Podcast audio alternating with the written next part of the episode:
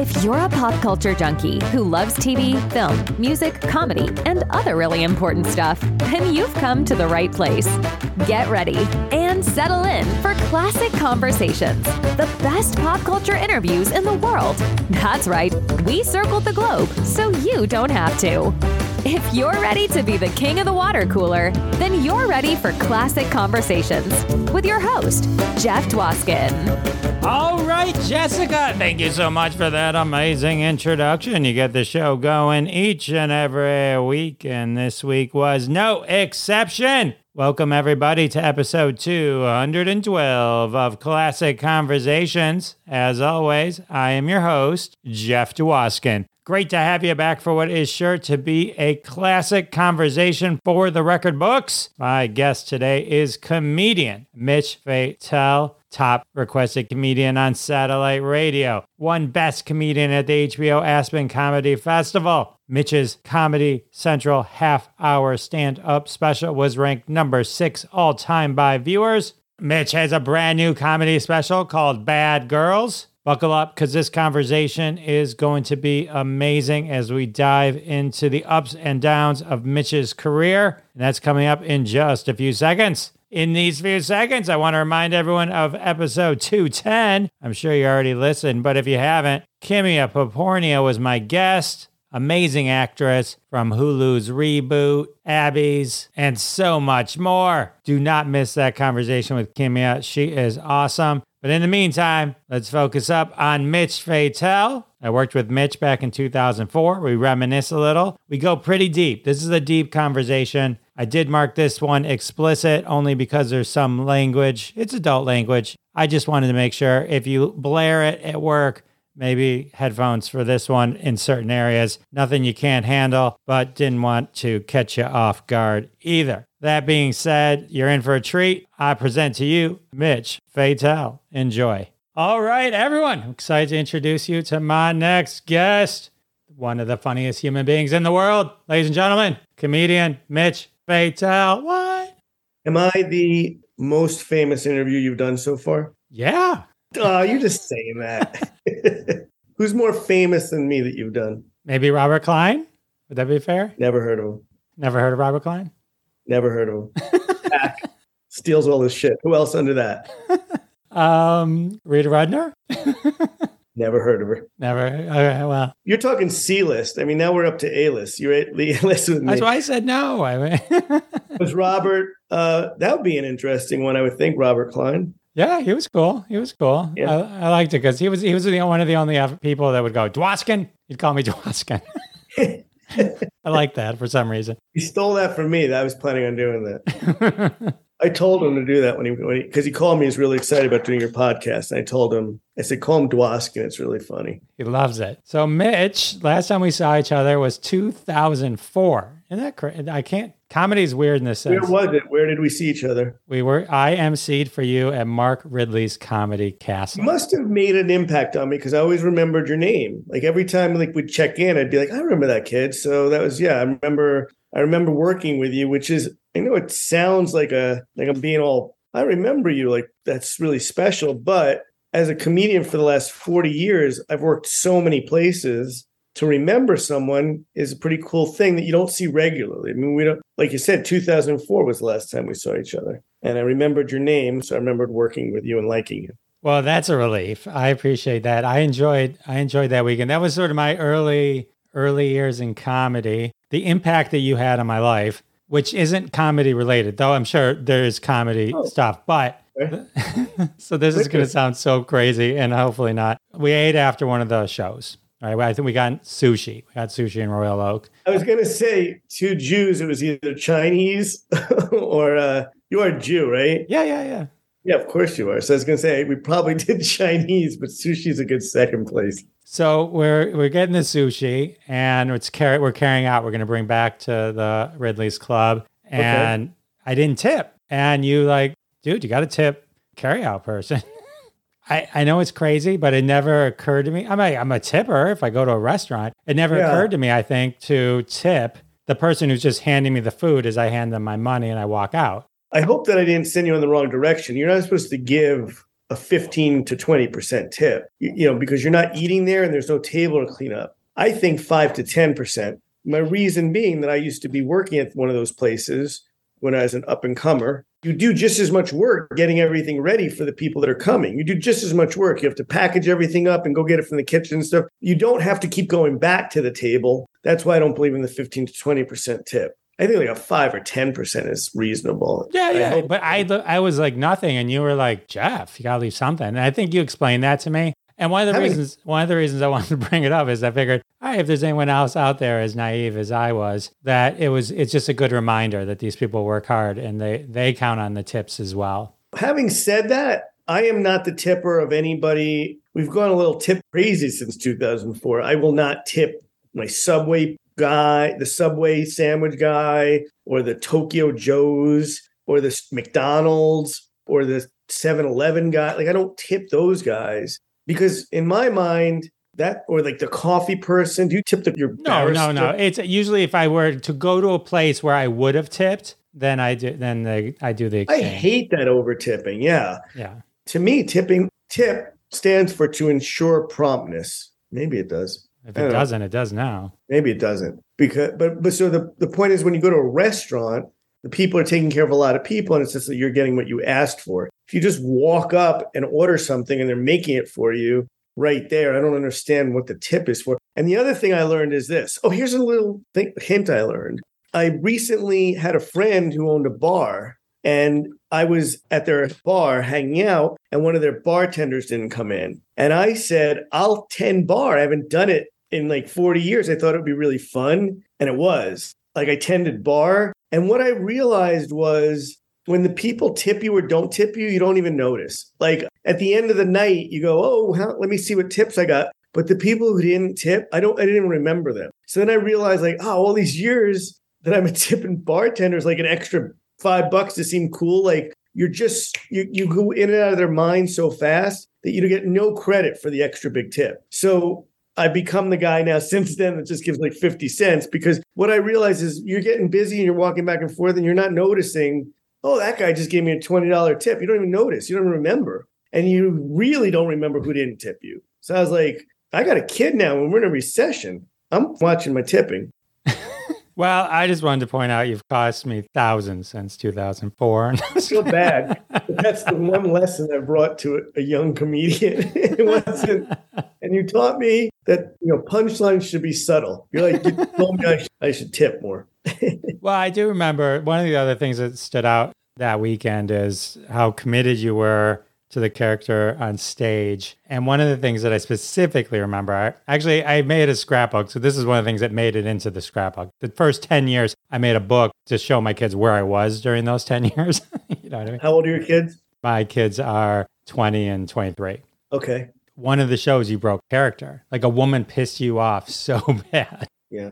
That's happened, and I'm so, every time it happens, I'm so sad about it, and I'm upset with myself, and I beat myself up. And I hate that anyone ever gets to me like that. I don't think anyone's gotten to me in years. I think that that's what comes with experience is I even saw Joe Rogan freak out on a heckler once, like freak out, like way more than he could have. Like, no funny lines, just yelling at them. Now I watch Joe Rogan and I'm like, oh, he's such a different guy now. He's so confident because he's proven to himself just how fucking amazing he is that he doesn't care if someone, you know, he does like, so I think that back then we cared more, but then you grow up and you're like, all right, I don't care about these hecklers. And so you're more confident. So they're, they're less important to you. And I would never break character now if someone heckled me. But back then I think you're more nervous on stage and you're more like, everybody's watching you and you just get panicked easier. Yeah. I always reflect, I always think back of the times, like when I first started doing comedy, if somebody coughed, I'd have to go on to the next joke because if it broke my,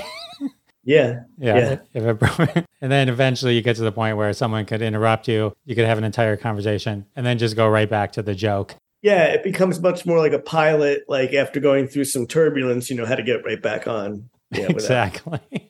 Yeah, I think a lot of what we do is, a lot of what comics do is being a pilot. I always use that analogy that when it's tanking, when it, when you're when you're plummeting into the ground and you're set, the worst thing you can do is panic. I always look at it like this, the pilot who's crashing to the ground, remaining calm doesn't necessarily mean in any way that they can save the plane, but they have more of a chance of just panicking, going, we're going to die.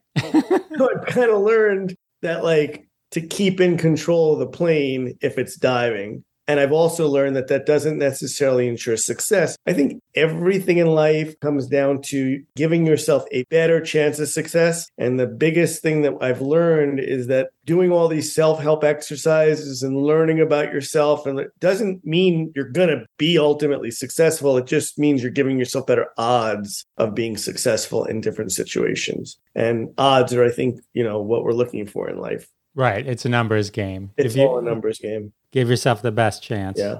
I always found it fascinating, like the skill you develop where you could be, you're doing something to the audience, but in your head, you're having a full conversation with yourself, maybe about what's coming next or anything like that. Yeah. The ability to multitask. Yeah. I learned that I got too, this is when I knew I was too successful, if that word means anything, because I'm so not too successful anymore.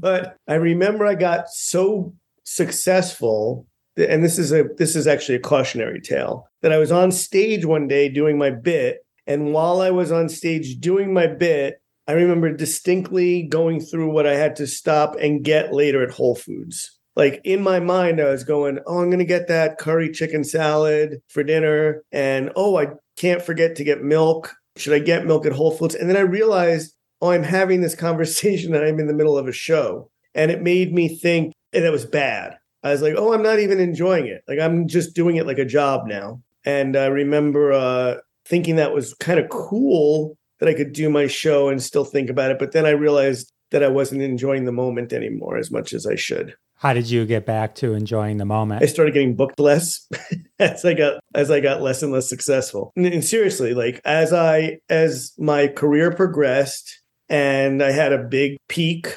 and ultimately a valley, and then kind of came to this nice kind of plane where I'm at now, where I still do gigs I really enjoy. I have enough money in the bank that I don't have to take the shitty gigs. And because I don't work as much, when I do work, I enjoy it like the old days. I enjoy the art of it more. Does that make sense? Yeah, absolutely. Let's take a trip down that journey for a second. You know, after having worked together, I didn't know a lot of your background. So I've been, I dove in a little bit. You started comedy at like fifteen. Which doesn't seem like such a big deal now because a lot of kids are trying to do it. But back then it was still a very brand new art form for kids. I mean, kids didn't do it. And I just knew I wanted to do it. Uh, and I started when I was fifteen going on stage. I remember my f- couple of my first jokes, which were horrible. I did a joke. My big joke was, all the kids in school get high. When I smoke pot, all it, okay, just give me a second because I don't remember, but it was like all my ki- all the kids in school smoke pot, and all pot does is make me really horny and hungry. So now when I smoke pot, all I want to do is fuck Betty Crocker. I think that was my my big joke when I was fifteen. And I remember my dad and mom going, it's not really funny, but it was kind of funny. But now I know why they were saying that. But that was my big joke when I was fifteen. Uh, and I wasn't good. I mean, when I look back, I wasn't, I can't tell you, I was a really great fifteen-year-old stand-up comic. I was kind of, it was kind of painful what I was doing. But what ultimately happened is for two years, I did it. I got so bad at it, I didn't get better. I got horrible that I dropped out, restarted up when I was twenty-one. But when I restarted, all the experiences starting when I was fifteen came to me, and I was way above any other open micer and immediately took off. So everybody was like, my God, he's like the best open micer. And, I, and my career took off very fast at twenty-one. But looking back, what they didn't know is that I had been doing it since I was fifteen. So I so all the initial stuff of like knowing what the stage feels like, knowing how to handle a mic, knowing how to talk, knowing how to like not panic, knowing how to write jokes, like I'd already put so much of that experience in that when I restarted up at twenty-one, I seemed like a wonderkind. So although it's cool, I was doing stand-up when I was fifteen, I wasn't necessarily like a great stand-up. I was just doing stand-up. And I'm proud of myself for that looking back. I was definitely not, if I played the tapes for you now, which I have somewhere, no one would say like, that kid's going to go on to work at Royal Oaks, Michigan and eats tons of sushi. Like it was, you would have thought like, okay, he's going to probably be on meth one day, that kid. But, you know, yeah, it's kind of cool that I did do it at fifteen. Sorry to interrupt. We have to take a quick break. I do want to thank everyone for their support of the sponsors. When you support the sponsors, you're supporting us here at Classic Conversations, and that's how we keep the lights on. And now back to my amazing conversation with Mitch Fatale. I think it's amazing, though. I mean, it, good or bad, right? I mean, it's the idea of a fifteen-year-old getting up and doing what some consider the scariest thing yeah. ever. You know, when I talk to people about doing stand-up, even if I talk to improv people, they're like, how do you do it? Yeah. You know, like, they're amazed that we get up there with no one else on stage, right? Yeah. To me, improv is, I, I would never, I mean, it's just, you know, anyway, so I, yeah, I at fifteen, I mean, to get that much, that type of experience just hands-on, that's pretty yeah, cool. It though. was it's, meant to be. I was meant to be a comedian, and um, that came easy to me. Sports didn't, and I wanted girls really bad. I mean, I just, I turned fifteen and I was just hard as a rock all the time and wanted girls to let me put my penis in them. And I didn't know how to get them because I was so bad at sports. I was short. I just wasn't the heartthrob in school, but I knew that when I made people laugh, all the girls liked me. So it was like, so it was almost like I was forced into like, well, it's either that or I'm going to just be an, a shut-in because I wanted to, I loved comedy, but I also knew that like any fear of being on stage was overwhelmed by my fear of not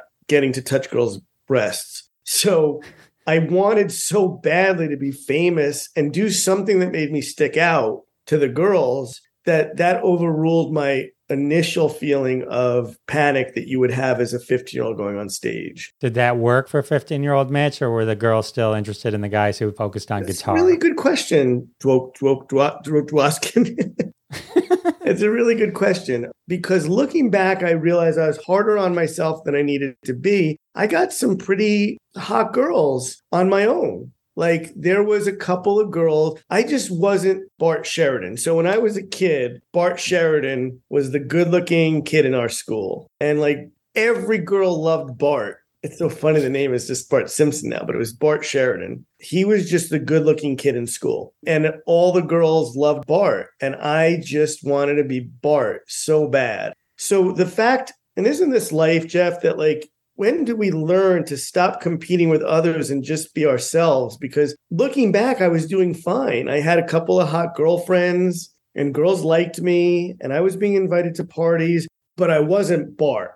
Like, I wasn't the guy that every girl wanted to date. He was on the baseball team and he was just so freaking good looking and secure and confident and loved me. And like, I just um, hated him because he was so good looking. And looking back, I'm like, it wasn't the comedy that got me girls. I would get, I get pretty girlfriends. I'm a really sweet, funny guy. I did notice that when I started getting very successful, the girls that liked Bart were now liking me. So that was a good feeling because I was like, oh, now I'm getting the girls, you know, but then syphilis and fucking chlamydia came along with that. And I was like, Bart didn't tell me about that. So, you know, be careful what you wish for, because all of a sudden I was like, oh, okay, this is not really the excitement I thought it would be. I thought once you get girls like Bart, your life would be perfect, and it wasn't. And, you know, ultimately, I'd hate to wrap this up in a little bow, but I'm the dad now of a five-year-old, and like, he has given me so much greater joy in my life than any girl I thought. Like, does that make sense? That it was like, it's so silly to me that like, that was the answer back then. And then I got it. And I was like, it's so not the answer. It's so not the answer. And I understand why people think getting hot girls or whatever it is, you know, for hot girls, whatever, like there's no answer. Like, it's nothing's going to make you happy. It's just life sucks. You know what I'm saying? Like, your kid will make you happy. Like, you have kids. Do you love your kids? Love my kids. And and you're you're one hundred percent right. And it's it's the people, once they learn that lesson that you just said, that you're not really competing with others, that we all can exist and rise rise the tide together for us all. It's the people, once you're an adult, that are still in that mentality that you end up staying away from. But they all click yeah, together. And I have a friend like that, you're right, who's like a one of my dad friends. And like, all he does is like, tell us how much money he's making and how much, and we're like, seriously? Like, that's still at like, I'm like, because it's because, because I've, I guess I've had a lot of money and a lot of girls. And I don't want to be the hackle, like, and it didn't make me happy, because it was really kind of cool. I thought what was happening, but the truth of the matter is, like, it really doesn't do any, it doesn't change anything. The joy that I get now out of stand-up is so much more pure, because the joy I get is not of like, I'm a big famous stand-up comedian now. It's of writing like a really well-written, thought-out joke that when I get the new punchline, I'm like, oh, that's mine forever now. I just wrote a new line that's never existed. And so that means so much more to me than the stuff that I used to think makes me happy. Now, having said that, I still will now and again occasionally see a girl on Twitter or Tin, not Tinder because I'm married, but uh, but like I'll see a girl on like Twitter, like a big booty yoga girl or something like that, and I'd be like, oh my God, that would have been happiness if I would have been that girl right now. And it, And I have to remind myself, because I think this is why so many guys, their marriages break up, because they they forget that, like, oh, that's not going to be my aunt, because it's just, it's because you see those girls, those thirst traps, and you're like, oh God, that would be so good. I'd be so happy if I could have that. And you have to, and I remember, like, I kind of did have that. And it was like, and I used to think, I mean, you know, I can't sell as many tickets as I used to. I sell, I could sell a good one hundred tickets per show now, but I used to be able to sell five hundred tickets. And I would think, I'd kill to sell five hundred tickets right now, but I was fucking miserable. I was miserable. Like, I would go in and do the show and couldn't wait to leave and was stressed out. So, you know, it's just, I'm so happy that I got to this age that I could look back and go, okay, so it is true when people who were famous and had money said, like, money can't buy you happiness and blah, blah, blah. Like, you realize, like, oh, they were they were right. Because I remember being the guy going, like, it's easy for you to say you've got the money and the girls. And then you go, oh, okay, they're right. It does. Like, there's no side of me now that sees someone with a, I have a very pretty house, a very nice house for me, three thousand five hundred square feet, and it's fine. But I'll still see sometimes people with like ten thousand square feet houses with big pools. And, the, and, the, and I have to remember, like, I've been in situations where I go, like, that becomes just your house. You don't you don't walk in every morning and go, like, oh my God, my life is perfect. Look at my house. It literally just becomes your house, and you don't think about it after that. I've been through enough of that in my life now to know that, like, any of those things that you think are going to make you happy really won't make you happy. I agree. I have a house, I don't know, three thousand five hundred one square feet maybe. What the hell, man? What the fuck was that? Just slightly bigger than yours. Just, uh, no, but, you know, but I... Tell me if you're the same way with your house. Even with three thousand five hundred square feet, you probably don't use two thousand square feet of it, right? I mean, there's like, there's the living room you never use. There's like, there's rooms in the house, right? Like during the pandemic, we were having our kitchen redone and we used two rooms that we never, ever, it was like we were staying at a, an Airbnb. It was like, oh, wow, this is a nice, this is our house. That's a great story. Yeah. yeah, there's a dining room. Yeah, it's not even, you don't even use it. It just becomes like, yeah, this is your house. Like, so I also have like two acres. And I remember when I moved in going like, fuck, I have two acres. Like, I'm going to go like set up a, like a, two acres was just a norm because I was a New York boy. So like two acres, I was like, I was going to set up like a racetrack and like a pool and all this stuff. And now it's just like, oh, fuck, I got to pay to get this mowed. It's just, it's like, it's just, it's like, I'm not complaining, but, but you realize that you don't wake up every morning and look out at your two acres. I got a little story for you. So, um, when I was coming up in New York City, there was a little town in New Jersey called Hoboken, and it was right across from New York, and it was where all the hip, cool people lived, if you didn't live in New York.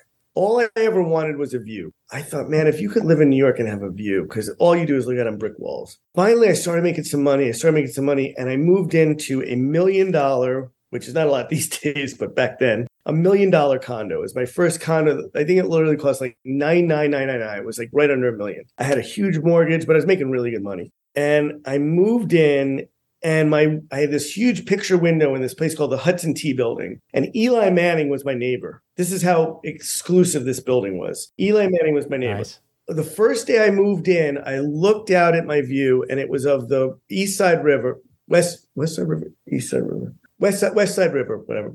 I looked out. And uh, yeah, West Side River. And I saw a, a ferry going by right under my window. I was on the twelfth floor, and I was like, I lost my breath. I was like, this is going to be my view. Like, oh my God, I live here now.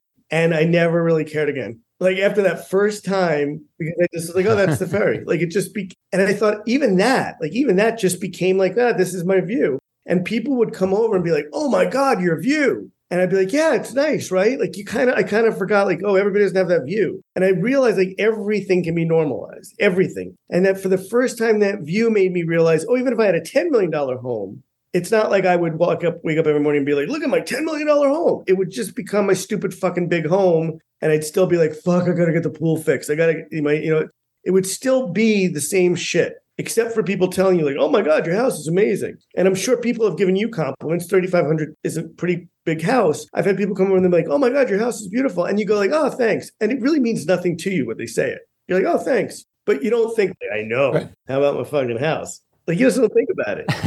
So I don't know exactly how big my house is. I just purposely made it one more than yours as a joke. But no, I... I How big is your house? I was, I don't know, maybe maybe closer to three thousand. Yeah, I'm bigger than you.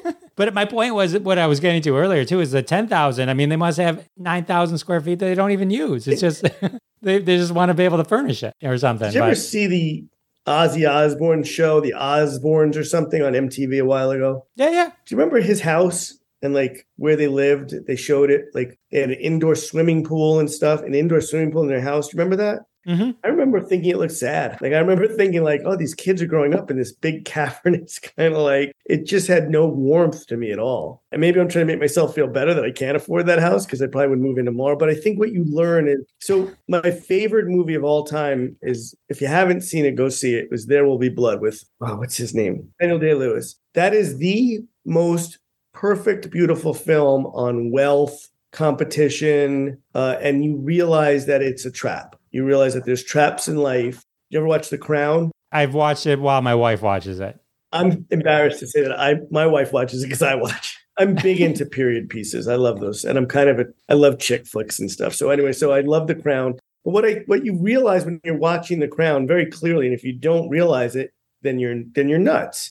Because you realize quickly, like, these people are not having good lives. There is no way that you can look at them and not think that they're slaves. And their creature comforts are so provided for as payment for the fact that they've given up their lives. But you see that like none of them are happy. And you quickly realize that like, oh my God, that would have been, I used to think like, what, you know, wow, if you were born into someone that had fifty billion dollars, what a life. But you realize like, that would be the most miserable thing in the world, to not know what you're capable of doing because you always had a parachute of billions of dollars under you. You know, you could never really even enjoy your life. I agree one hundred percent. There's something about earning it and and making it on there is, your own. There really is. And, you know, I, I guess all I've noticed in my older years is that everything that you thought they were scamming you with wasn't a scam. That it's true. Money doesn't buy you happiness and all that kind of shit. Not to say that you, I mean, because I have enough money to have a decent life right now. And when I start feeling a recession come in, I get very scared of like,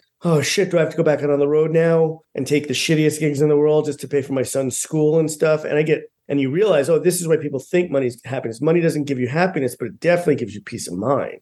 Right. It gives you, it gives you some comfort. Some comfort in knowing like, okay, good. I'm not going to get evicted. You know what? I don't mean to pry too much into your life, but have you ever been seriously in debt? No. Good for you, man. I'm a bad Jew. Maybe fifteen years ago, I was making very good money on the road and I had a million dollar condo and bills out the wazoo. And one day I started getting less and less bookings. And then every month I started making a little bit less, a little bit less. And then one day I was like, I'm in debt. Like, I don't know. I remember thinking like, I don't know where I'm going to get, how I'm going to pay. If I, if I start going into this account, I'm going to use that up real fast. And I started going like panicking because I was really starting to go like, I don't know if I can afford all these bills. And it wasn't that. And what it was is I, I needed to downgrade and I moved out of that place and met my wife and I'm happier and all that stuff. But what's funny is like, I realized like, oh, that's why people do not take this the wrong way. But I was going to say, that's why people in dire straits, like wind up killing their spouse for insurance money and stuff. Or like, because you start, because that feeling of dread of like, fuck, I owe these bills and I don't know where I'm going to get money for it. You start, you get a, you get a panicked feeling. It's the worst feeling in the history of the world. And I, and after going through that, I promised myself I would never let myself get in debt again. I'd always live within my means. Well, two lessons there. One is uh, no one out there should be uh, killing their spouse. Well, don't be judgmental. We don't know the whole story. But two, you're right. It's it the people like you hear all these stories all the time. It's like you live with outside of your means. And like, I've never been like, I, I don't care what car I drive. You know what I mean? To me, it's to get to point A to B. It's like, you know, I, if it's, but I agree with you. It's, it's about, you have to know where your lot in life. And dude, uh, we're so, we're so old now that we can say that you can say, I use my car to get from point A to point B. Like a dad would say, and I don't laugh at you. I go, yeah, yeah. Point A to point B. Like it makes like, I'm like, yeah, that makes like, that's how old we've gotten that. Like when you say that, I don't go like, you're so old. I go like, man, makes sense. Sorry to interrupt my conversation with Mitch Fatale, but in all seriousness, if you're in debt or ever need help, just ask somebody close to you. There's always people there to support you. And we're going to take a quick break. And we're back with Mitch Fatale, about to talk about not the peaks, but the valleys that he experienced during his career. And we're back. So, Mitch, you, you keep mentioning uh, selling less tickets or either d- doing this. And like, is there a, a story behind that? Or is it maybe the, is the story just yeah. you can peak in the comedy business? And... No, it's a pretty good story. Um, oh boy, how deep do you want to get? As deep as you want to go. Okay. Maybe it'll help someone one day. I have a, I don't want to say fear of success because I like being successful, but I have a discomfort with too much success. I'm very, uh, as I got older, I've learned that I'm very antisocial and a little bit agoraphobic, which means I get nervous leaving my house. I'm very nervous talking to people. This kind of thing I can do a thousand times a day, talking to you on a podcast and talking about my life. I can't do normal walking into a bar with a friend and having a beer. Like, I just can't do that. I don't get it. I don't understand it. And as I got more and more successful, I was expected to do more and more of that. I was expected to go out with club owners and people that were coming to my shows. And wherever I went, people knew me and wanted to bring me out. And I was miserable. I didn't like that feeling. All I wanted to do was go in, do my show, and then go back to my hotel room and write more jokes. Because that's what I've, and watch porn. Back then, that's what I did. Um, I've given up porn consequently, subsequently. So I got very successful. And then I realized I wasn't comfortable all the time. I wanted to go back to the days where people didn't know me and I could just go on stage and blow people away. But now everybody was expecting something from me. And I'd have people showing up at shows with signs and people going, I brought my whole family and you're my favorite comedian. And I have a mental illness where I would go, oh, I, I'm going to let these people down. I don't like that person. So I never, so I wasn't enjoying stand-up anymore because I was just like thinking that I was going to let everybody down. So I ultimately kind of like pulled further away from like my writing. And, and that's when I said I was on stage one day and I was thinking about what to do shopping. I wasn't enjoying it anymore. And I will maintain that you will never be great at anything that you don't enjoy. And I started to not enjoy it anymore. It, be- it became a job. I think that the good analogy is there are football players and basketball players who say, it's become a job. I don't even enjoy it anymore. You know, and then, and then ultimately you can't be good at something if you're not enjoying it. There are other players like Michael Jordan who somehow, or, you know, whatever, these are the guys who like, they can play at a very high level and they still enjoy doing it. And they don't feel like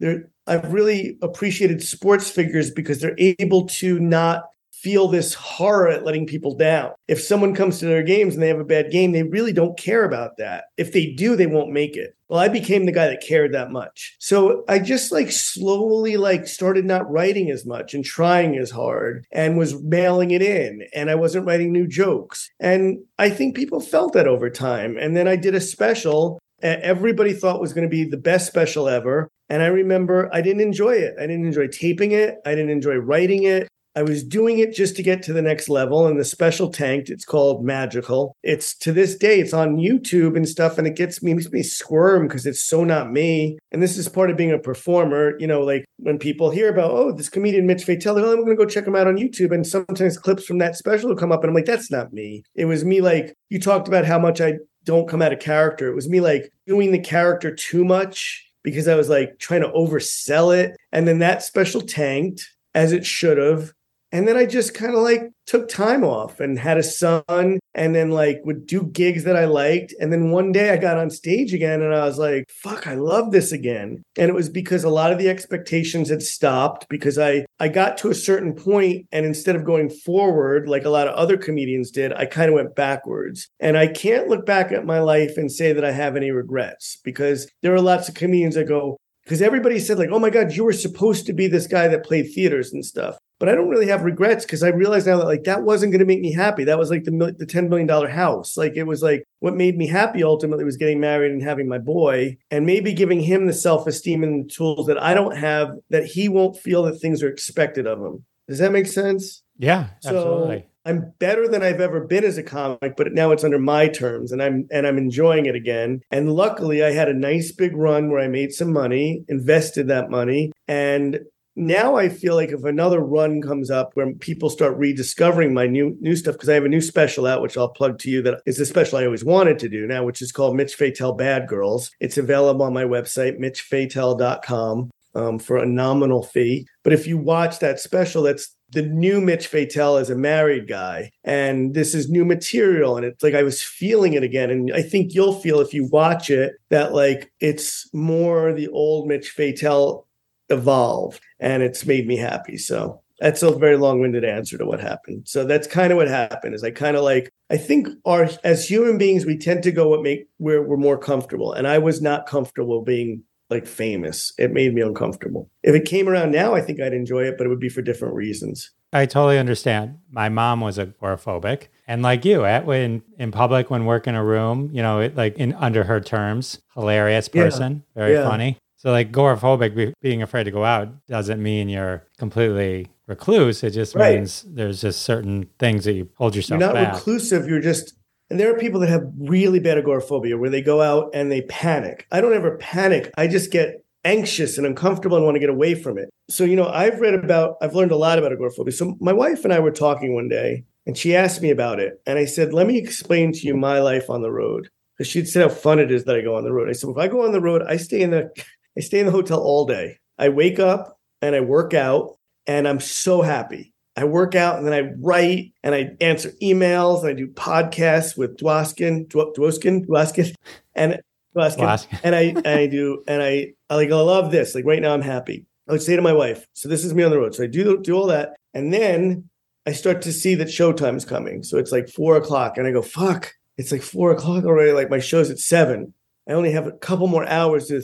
And I said to my wife, I go, and then I start going like more and more uncomfortable that the time's coming that I'm going to have to leave the house to go out and perform. And then almost to a person, by the by by the time it starts being like an hour, I'm almost always late to my gigs because I put off getting ready for so long because I don't want to leave. And I get this sense of dread and the sense of anxiety. And then I finally push myself out the door. And I get to the club and I perform, and then I'm so happy I did it. I'm so happy I got like I. That's what I said to my wife. I go, now I'm elated because now I did the shows, I wrote the jokes, all the jokes I tried, I I met people, but then I want to go back home now. Like I don't want to go out now. So my life is hurt because of that. But I so my wife was amazed because I was like, that's my life. Like I literally like I'm waiting to have to leave the hotel, and I get a sense of anxiety and dread about it coming, and it all comes from me not wanting to let people down. Me feeling that something's expected of me. And when I'm by myself in my hotel room, I'm just for the first time totally at peace. So I want to give my son the tools to not have to deal with that. And that's my sole goal in life right now. I can't think of a better goal in life. Yeah, that's what we do. We equip our kids, make the next generation. Yeah. yeah. Did you ever stop to think that like any issues or shit that you deal with would be worth it if you could, if you could learn how to If you could be there so your kids don't have to go through it. Like I, I keep telling my wife, all the pain I've gone through in my life will be meaningless to me if it was because if it helped my son, if it helped me be a better dad for my son to not have that. Because I came from very mentally ill parents, and God bless them. I realize now that they were just fucking nuts. Like they were nuts. I hated them for a long time because I thought that there were certain tools that I wasn't given by them that I would have really liked to have had. But I'm glad that I can now give my son, who's amazing. He's just an amazing little man. And I can give him the tools that I wish they would have given me. And so I'd rather he have the tools than I have them. Like I'd rather. So if I had to go through all this pain to know how to be a better dad for him, then it was worth it. I think that's great. And it sounds like that is, you're fulfilling that goal. So yeah. And I want to get my dick sucked a lot. Not by my son, by hot girls on Tinder, not on Twitter. My wife would laugh at that, by the way. So I'm allowed to say it. My, uh, I, I get that one hundred percent. It's it's funny how, like, when you make fun of your wife or your wife's part of it and people are watching it, like when my wife comes to one of my shows, she can't sit with friends if they've come to the show because they can't separate the fact that anything I say on stage yeah. is is just, uh, you know, on stage version yeah. of my wife, you know, and it's a, it's a character version. It's not, I'm not literally. I have a comment question for you. Are you... When you go on stage, when you have family there, wife and friends, are you aware when you're on stage that they're in the audience? I ask that they're not within sight. That's not my question, though, because like I, I do that too. But are you aware that they're out there? I am, yeah. but I am probably more so in the beginning. But now, if I, as long as I know who's in the audience, I can block it out and do what I need to do when I step out. The one time I got thrown is... I stepped on stage and I saw a friend who I hadn't seen in like fifteen years just staring yeah. at me and completely took me out of it. Now, if I'd known she was there before I stepped on stage, I would that would have been fine. But it completely took me out of it. It was like my brain just huh. went, oh my God, look at yeah. it was like, yeah. so yeah. You know I, no, the only thing that's taken me out of the moment that badly was when I've gone on stage and people that were at the first show came into the second show to see me again and they're right up front. And I look down, I see them and then I go, fuck, they're going to know this is a big scam. They're going to know that like all my lines are rehearsed. It's the same exact show. And I give my, and that's what I'm talking about pressure. I put so much pressure on myself that these two people I don't even know, just because I know they saw the first show, came back to see the second show because I'm so good that they're fucking right there. And I'm like looking the whole time and going like, I got to switch up my act for them. Like I got to think of new material. Like I give them, I empower them so much. I'm a basket case. Every time I do these podcasts, I realize like I'm a fucking basket case because I don't think other comics deal with this. I think everything. No, I, Maverick, I have the exact same story you just told. I was watching, I went and saw Mark Maron and the exact same thing happened to him. I'll tell you the point of view from me watching from the audience. Mark Maron does the show. I go to the second show and he realizes the person in the front row was at the first show, just like you just right. said. Completely threw him. He felt the need to throw out his entire act and do an entire show just for this person.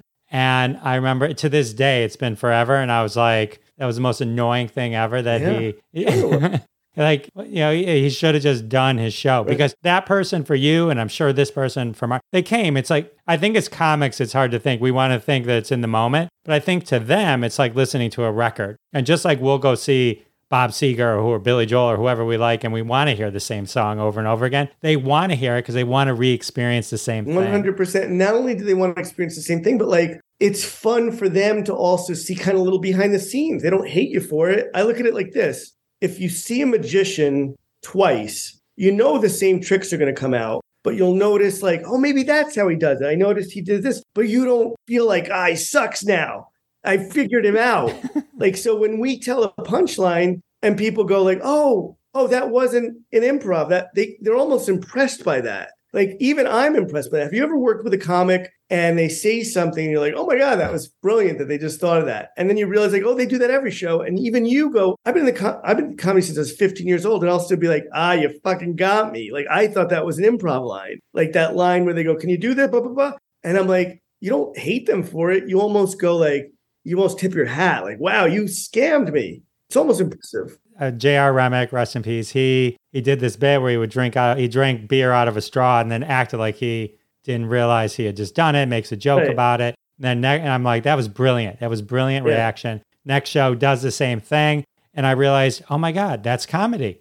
Comedy is making it look like it's happening for the very first time. And if you can do yeah. that, which um, I know we have a mutual friend, Mike Green, who I think is amazing at, at doing just yeah. that. That's, that to me is incredible. I remember working with someone and he'd bring people on stage and they, what do you do? And they go, oh, I do this. And he had the funniest line I've ever heard, ever heard. And I'm like, that was so funny. Did you make it up that when that guy said that? He says, no, but I did make it up the first time somebody right, said right, that. Right, right, right. Yeah. And that's yeah. and and so I have a similar similar story. I was working with a magician. I bring a magician because I wanted to be a magician as a kid, and I'm still I wouldn't say fascinated by it, but I still love the wonder of magic. I still love that we're watching something that we know isn't happening, but we convince ourselves it is. And we're no one's sawing someone in half. But what? Right. But I love the idea of magic. So I remember I was working with a comedian once who had some magic in his act. It's a great little story. And then he would do the thing where he'd hand someone an orange and he'd like, put your head against it and guess what card's in there, blah, blah, blah. And then he'd cut the he'd cut the orange open and he'd pull out the card that they were thinking of.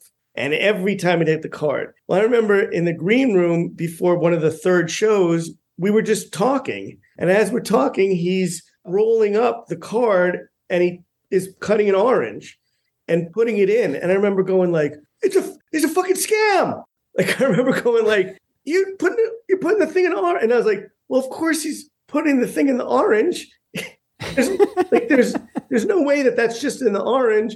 But even I felt like, "Wow!" Like I knew he was set, but to see him doing it in front of me, I felt like, "Ah, oh, you you're not really guessing who's it." Like you know, like and it was still amazing to me that like even after all these years, that I still was like shocked to see him doing this in front of me, even though I know he did it. And it's like, so it was still so fun. Now, the next time he did the trick, I was like, I know that he puts the thing in the orange in the back. But of course he does, because it doesn't magically appear in the orange. And I remember thinking that that was like, kudos to you that I was still shocked that you were setting up the freaking, putting the thing in the orange.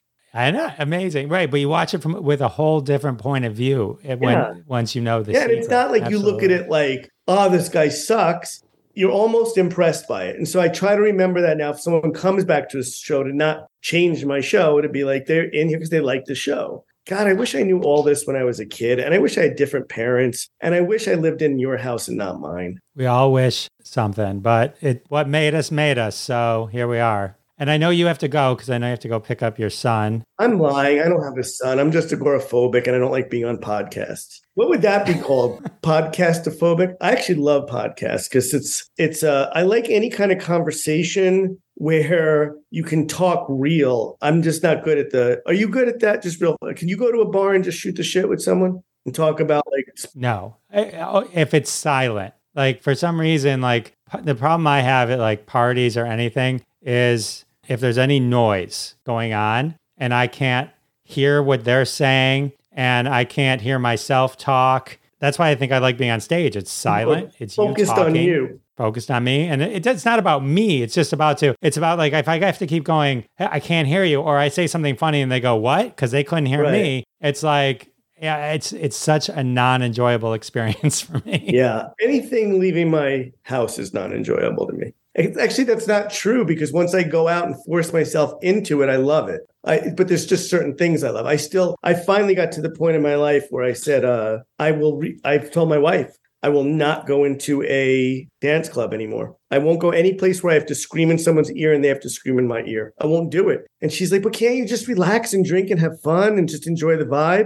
And I'm like, no, it's, if I can't communicate with another human being and they have to scream and there's hot girls screaming in my ear and stuff, I will just leave. I've walked out. I've just left her there. And I go, go have fun. Cause she has so much fun at those things. I'm like, I can't, I won't do it anymore. I have the same exact reaction as you. Same. It's just, it's too loud as bad. Unless you're focused on the band. If it's a band and you own, the only expectation is listening to that yeah, band. I agree. Then I'm fine. Yeah. Then I'm fine. I agree.